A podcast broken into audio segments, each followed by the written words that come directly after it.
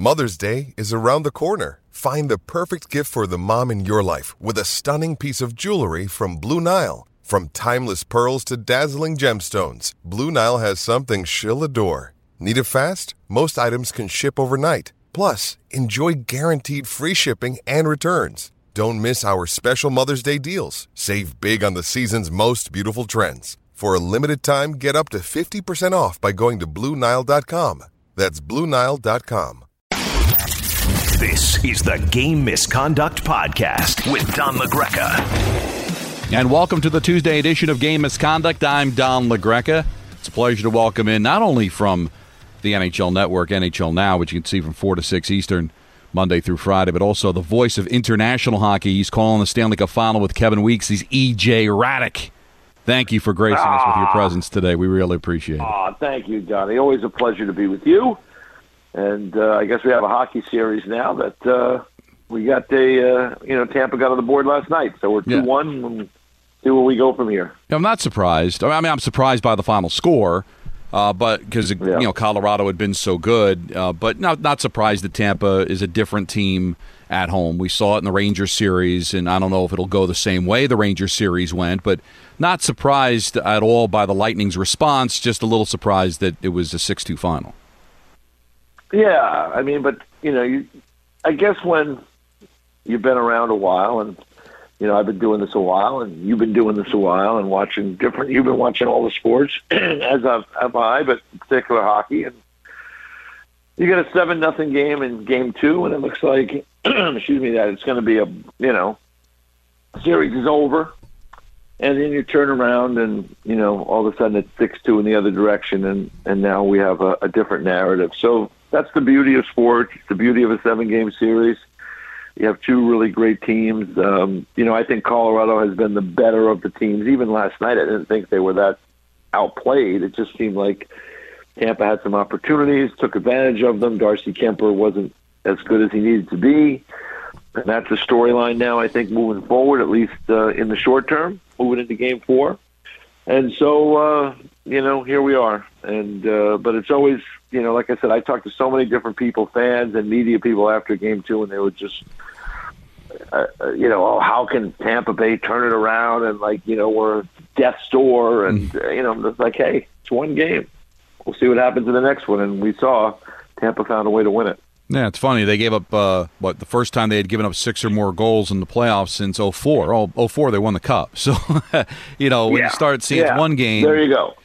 And listen, if we've seen anything from this Lightning team is that they can take a punch. They could take several punches. Yeah. The Rangers countered with a couple of haymakers in the first two games of the series. They didn't blink. All right, so... and certainly being down 3-2 against Toronto, they didn't blink. You win 2 straight Stanley Cups in a row for a reason, and 11 straight series for a reason, and you're seeing that. I'm not saying that they're going to win the series, but I picked Colorado in 7, but the point is they're not going to go quietly into that good night. They don't know how to. Yeah, exactly. They're champions. They've been there, and I've said it, Donnie, about one of the biggest things they have going for them is they know how to do it. They know what it takes in a 7-game series. And I talked in the past to our friend Butch Goring, 4-time champion with the Islanders, and I asked him the question, which was the most difficult cup to win? And he said to me, without even blinking, he said the first. He goes, after that, we never thought we were going to lose again. We always knew how to do it. And so I think Tampa has that advantage. In this series, they know how to do it, and so now we'll see how things play out in Game 4. But Colorado, I mean, they've got a big, big engine on the back of that team when you think about Makar and Bo Byram and, some of the others, back there, Devin Tays. So those guys break the puck out on their own sometimes, and that's a big advantage in the series and in the playoffs, where, as you know, people are trying to get on the forecheck and bang you around, and to get out of your zone that cleanly on occasion during the game is a big plus. So we'll see what happens in Game 4. My biggest thing will be looking at, if Kemper is going to play, and I kind of feel he is going to be the guy, but if he does play, he's got to play well. He's certainly got to play better than he played last night. And do we know anything? Probably not. The status of Kucherov. Well, Cooper spoke this morning, and he said Kucherov is playing, so that's a plus. He said also that Braden Point is day-to-day but very doubtful for Game 4. So I would think you'll probably have the same lineup as you had last night without Braden Point. I saw Braden Point walking out of the locker room after Game 2 in Colorado. Or no, it was before Game 2, but like during the morning after their skate. And he had a little bit of a hitch in his step. So you could see, you know, at least from watching the guy walk out of the building, he was not 100% physically ready. You know, he's doing the best he can with, you know, like all these guys who a lot of them are nicked up. Most of them are nicked up at this time of the year, but he's obviously suffered a pretty significant injury that we saw in round one against Toronto, and he came back, and it's, you know, now he needs more time. So the good news for Tampa is in their last 7 games, when Point has missed the game, they're 5-0, and the 2 games that he played, they're 0-2. So, you know, for whatever, right. Take that for whatever it's worth. But he's a great player. And they'd love to have him in there when he's healthy, but right now, not quite ready. And, of course, Game 4 coming up tomorrow. EJ will be on the call with Kevin Weeks. If you're listening to this podcast outside of the continental United States, you'll be able to enjoy those guys calling the game. And I found it interesting with all the history that Tampa's trying to buck here. You know, they came back from 2-0 down against the Rangers, now trying to come back 2 down against Colorado. No team in the history of the Stanley Cup has ever had to come back from 2-0 deficits in both the conference final and the Stanley Cup final. So Tampa is going to have to try to accomplish some history here. And eventually you tempt fate, right? I mean, they came back 3-2 against Toronto, and then the Rangers. This is a different animal here. As good as the Rangers were, I don't think the Rangers were the Avalanche as far as offense is concerned. So Vasilevsky's been good for the most part in this postseason, but this is a Colorado team, as you said, that they're going to test you. They're not just going to test you with your forwards; they're going to test you with their defense as well, with what they can do shooting the puck. Yeah, this is a really good team. It's a great, you know, it's really a great final. I don't know how it's going to end up. Maybe it'll be 5 games. Maybe Colorado will win the next 2. I wouldn't be surprised in the least if it plays out that way. But it's. You know, at the start, I think it was Cale Makar who said it. It's one team that's, you know, looking at, you know, cementing themselves as a dynasty in this era, and another team that is trying to chase their destiny. And, you know, I think he's right about that. And it's 2 teams that really are dialed in to try to win for different reasons. And, you know, I think it's been... You know, it's going to be real interesting to see where it goes from here. Like I said, I could easily see Colorado, you know, winning the next one and being in a great position to win at home. But, I mean, you just can't count out teams that have shown you repeatedly that they can find ways to win even under difficult circumstances. So, you know, we'll see. Tampa wins Game 4. Now it's 2 out of 3, and we go from there. When you need mealtime inspiration, it's worth shopping Kroger, where you'll find over 30,000 mouthwatering choices that excite your inner foodie. And no matter what tasty choice you make, you'll enjoy our everyday low prices, plus extra ways to save, like digital coupons worth over $600 each week. You can also save up to $1 off per gallon at the pump with fuel points. More savings and more inspiring flavors make shopping Kroger worth it every time. Kroger, fresh for everyone. Fuel restrictions apply. Now, let me disclaimer this by saying I don't buy into this opinion at all. But You wonder what kind of chip Tampa has on their shoulder here.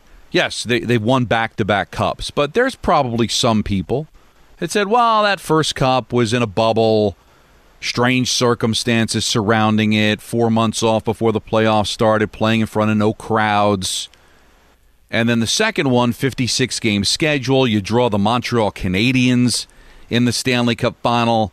Now you get a full 82-game set, you know, with everything the way it was pre-pandemic. Do you think Tampa feels like they need to legitimize the last 2 years, or is it something that's not even on their mind? Well, I think teams, my experience is teams use any and all motivation they can find. And I think that I'm sure for some within their group, there is a little who have heard that.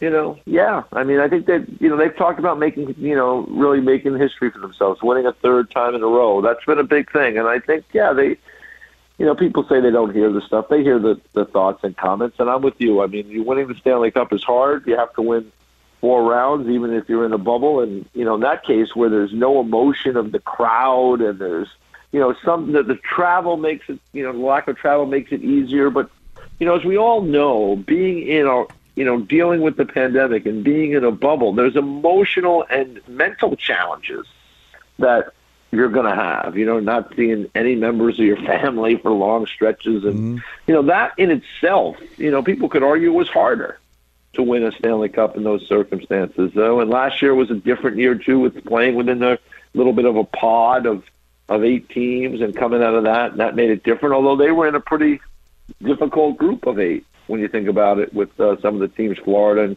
Carolina and Nashville last year. So I'm sure that some players might look at that, some people within their management group, when they hear that. It's, I think the athletes, it's so hard to win. It's, there's 32 teams now. And, of course, there's some really good teams that aren't here in this final group and 2. And so I'm sure that they, whatever little things might give you that extra edge of motivation, make you work that much harder.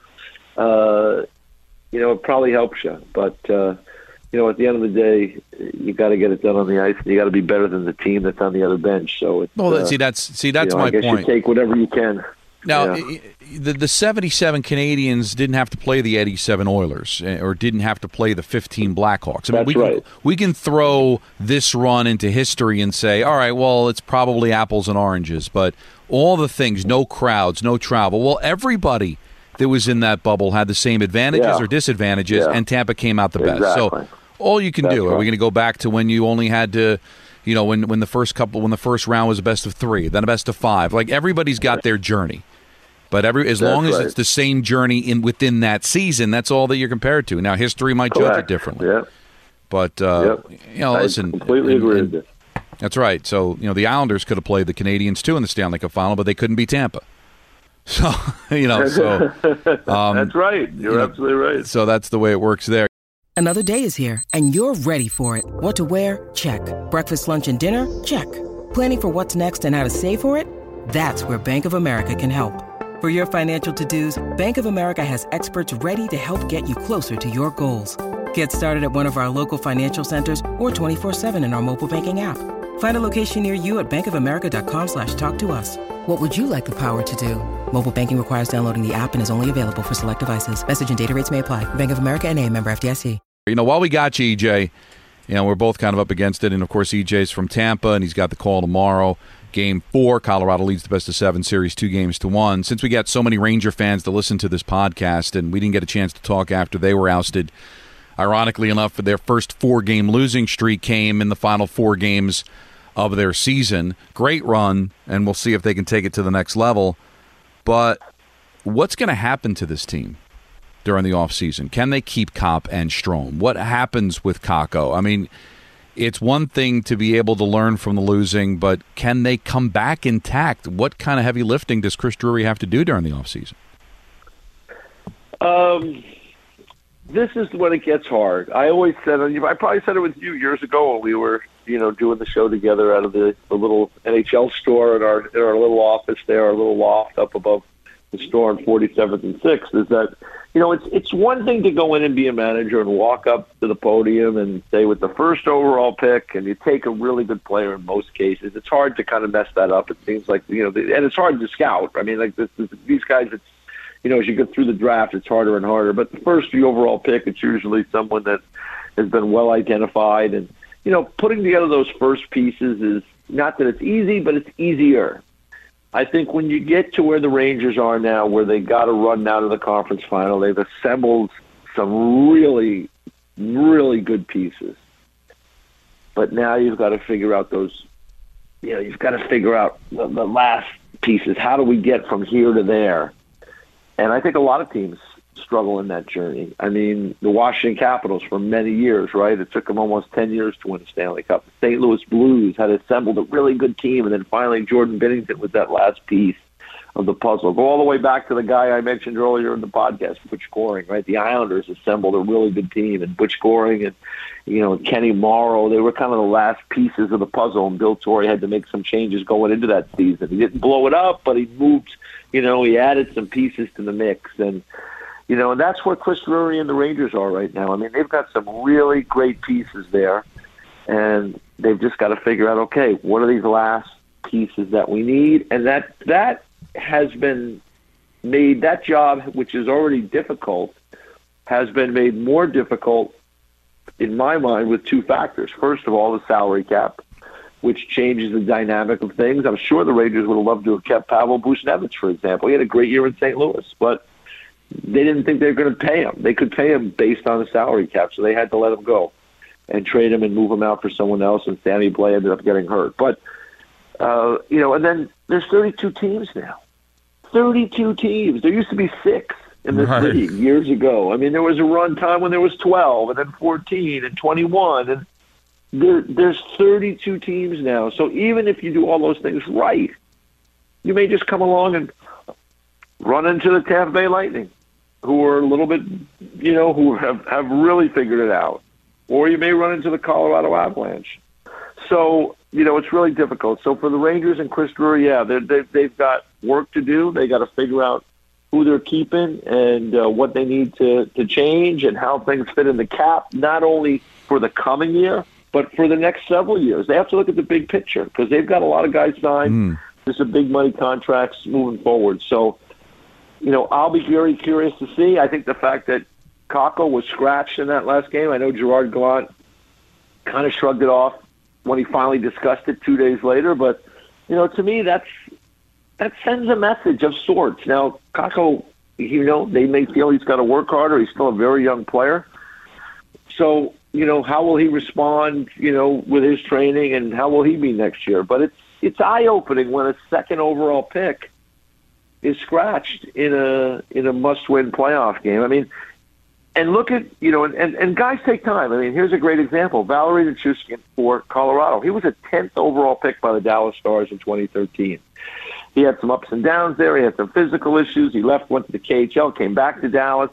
He had a year in 18-19 in Dallas where in 57 games, Donnie, he did not score a goal. 10 assists, no goals.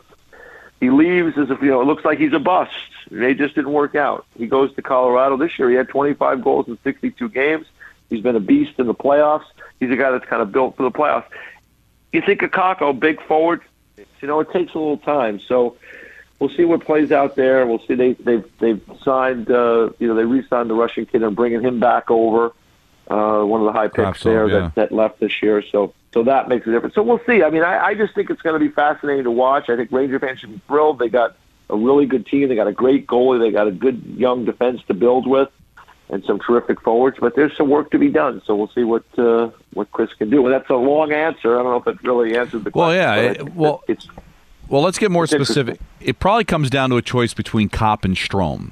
If you had to choose between the two, who would you pick? Boy, that's a tough one. You know, Strome has played so well with Panarin. And it's been such a nice fit. Now, Kopp is someone that you can move around your lineup. I think, Donnie, it might just come down to, you know, where they are. You know, the answer might be neither. Because you might have to say, listen, we can't afford to pay a guy $5 million in that role because of other things we have moved out. Maybe we've got to rely on younger players in that, or maybe we need to go outside those two guys and find someone else that we think can come in that's more value. So if I had to choose between the two, I think it's fascinating because, again, Strome has proven to be really effective with Panarin. But you're paying Panarin $11 million. Maybe Panarin should be able to be effective with whoever you put with him if it's a good player. Kopp is someone that can move around your lineup and can help you in different ways and is more of a guy as a playoff guy, although I did think he ran out of gas in the last round. So I guess if you push me to it, I would probably say Kopp because I think he adds more versatility to your team, and I think Panarin can be successful with other players given the opportunity. But he has played very well with Strome. Yeah, and Kopp's very good at face-offs, and he might be a little bit more well-rounded. Yeah, it's going to be tough because you have to say goodbye to some. You've got Vetrano, who's an unrestricted free agent too. So there's a lot of juggling that have to go on, and only $1 million extra to play with. It was nice to see the cap did go up, and that it looks like the NHL's back as far as financiers are concerned to pre-pandemic levels, but just not a lot of money to play with, for sure. And then next year... And that's the other thing, right, for all these teams, right? They signed contracts pre-pandemic, right? And then they're in situations where, you know, they've had to deal with not having any more money, and that's been a really hard thing to deal with. You know, I mean, it's just, there's no other way to say it. It's just made it even more difficult for teams. So, you know, they've done a great job. You know, the previous group there with Jeff Gorton, I mean, he did a fantastic job acquiring a lot of talent. Chris Drury has come in and made some really nice moves and additional moves to help this team move forward. So, you know, the challenge goes on, and the fans should be thrilled. And it was, I know from being at the Garden, you call the games, you're there all the time. I mean, the fan base was really excited to have the season that we had. And now it's, you know, I always say win when you're there, because you just never know if you're going to get back. You That's never know true. If things are going to play out the same way. So it was a hell of a year, and we'll see how they can handle things, you know, in the off season. And one other note, it's Kravtsov, because I was, you know. Yes. Vitaly Kravtsov, I forgot his name before, but him coming back over. I said it, but you didn't hear me. That's another interesting guy, right? Well, yeah, he wanted out, and he never got out, so that kind of be an interesting story if he ends up working out here, that he wanted to leave. So there's a little bit that has to get worked out there, but that was with a different coach. The Rangers have had some good drafts, Donnie. They've had some good drafts. I'm just looking through the names here. I mean, Lafreniere, and I mean, Lafreniere's a first overall, but Schneider looks like he's going to be a really good player for them. And then you had Kako, and you have Zach Jones that was drafted in that year, and then you have Kravtsov, who was, the jury's still out, but Miller was the 22nd. Lundkvist is a pretty good prospect in their system still at 28 that year in 2018, and Ito has been a good player for them. I mean, they've had some good drafts over the last couple of years. Because I was thinking about it too. You know, Jeff Gorton was showing the door, but a lot of the pieces that got them as far as they got were from players that were acquired by him, free agents, trades, drafts. So the fingerprints of Jeff Gorton are all over this current team, and Chris Drury's done a great job too. No doubt. But he just certainly needs to be acknowledged. And you know, one guy to keep an eye on too, Nils Lundkvist, right? He was he was very highly thought of, as you know. Mm-hmm. Braden Schneider has kind of, you know, moved past him, it seems like, within their group right now. And so Nils Lundkvist is still a talented young defenseman. He might be someone that you move to help you do something else with your team. So these are all the things that Chris Drury has to think about, and that's why he's fortunate to have a real stockpile of really good young players within his group. He can move some of those guys if he feels that they don't have runway with the Rangers, to bring in other pieces that could help them moving forward. Well, EJ, enjoy the rest of the series. Maybe we'll talk to you when it's all over. I guess you'll be probably traveling Monday, so we'll probably talk to you next week at some point. So we appreciate the time, and enjoy the call. We'll see. Thank you, Donnie, and thanks for all your support with that. And it's always fun to chat with you, and we'll see. We've got a couple more hockey games left to play this year, so we'll see how it goes. Enjoy them while we got them, right? That's right. All right, buddy. Take care. That is the great, and I mean great, EJ Raddick. Of course, he'll be on the call for the rest of the series as Colorado will look to go up 3-1 tomorrow in Tampa. So that was fun, trying to kind of catch up on the Rangers situation and what's happening with the Stanley Cup Final. Let's reconvene on a Thursday. That way we'll be done with Game 4 and get a sense of either we're 2-2 or it's 3-1 with Colorado on the verge. So we'll come back on Thursday, and we'll do a lot of interaction with you with the tweets at Don LaGreca, hashtag Game Misconduct for Thursday. So we'll talk to you again on Thursday. This was the Tuesday edition of Game Misconduct. This is the Game Misconduct Podcast with Don LaGreca.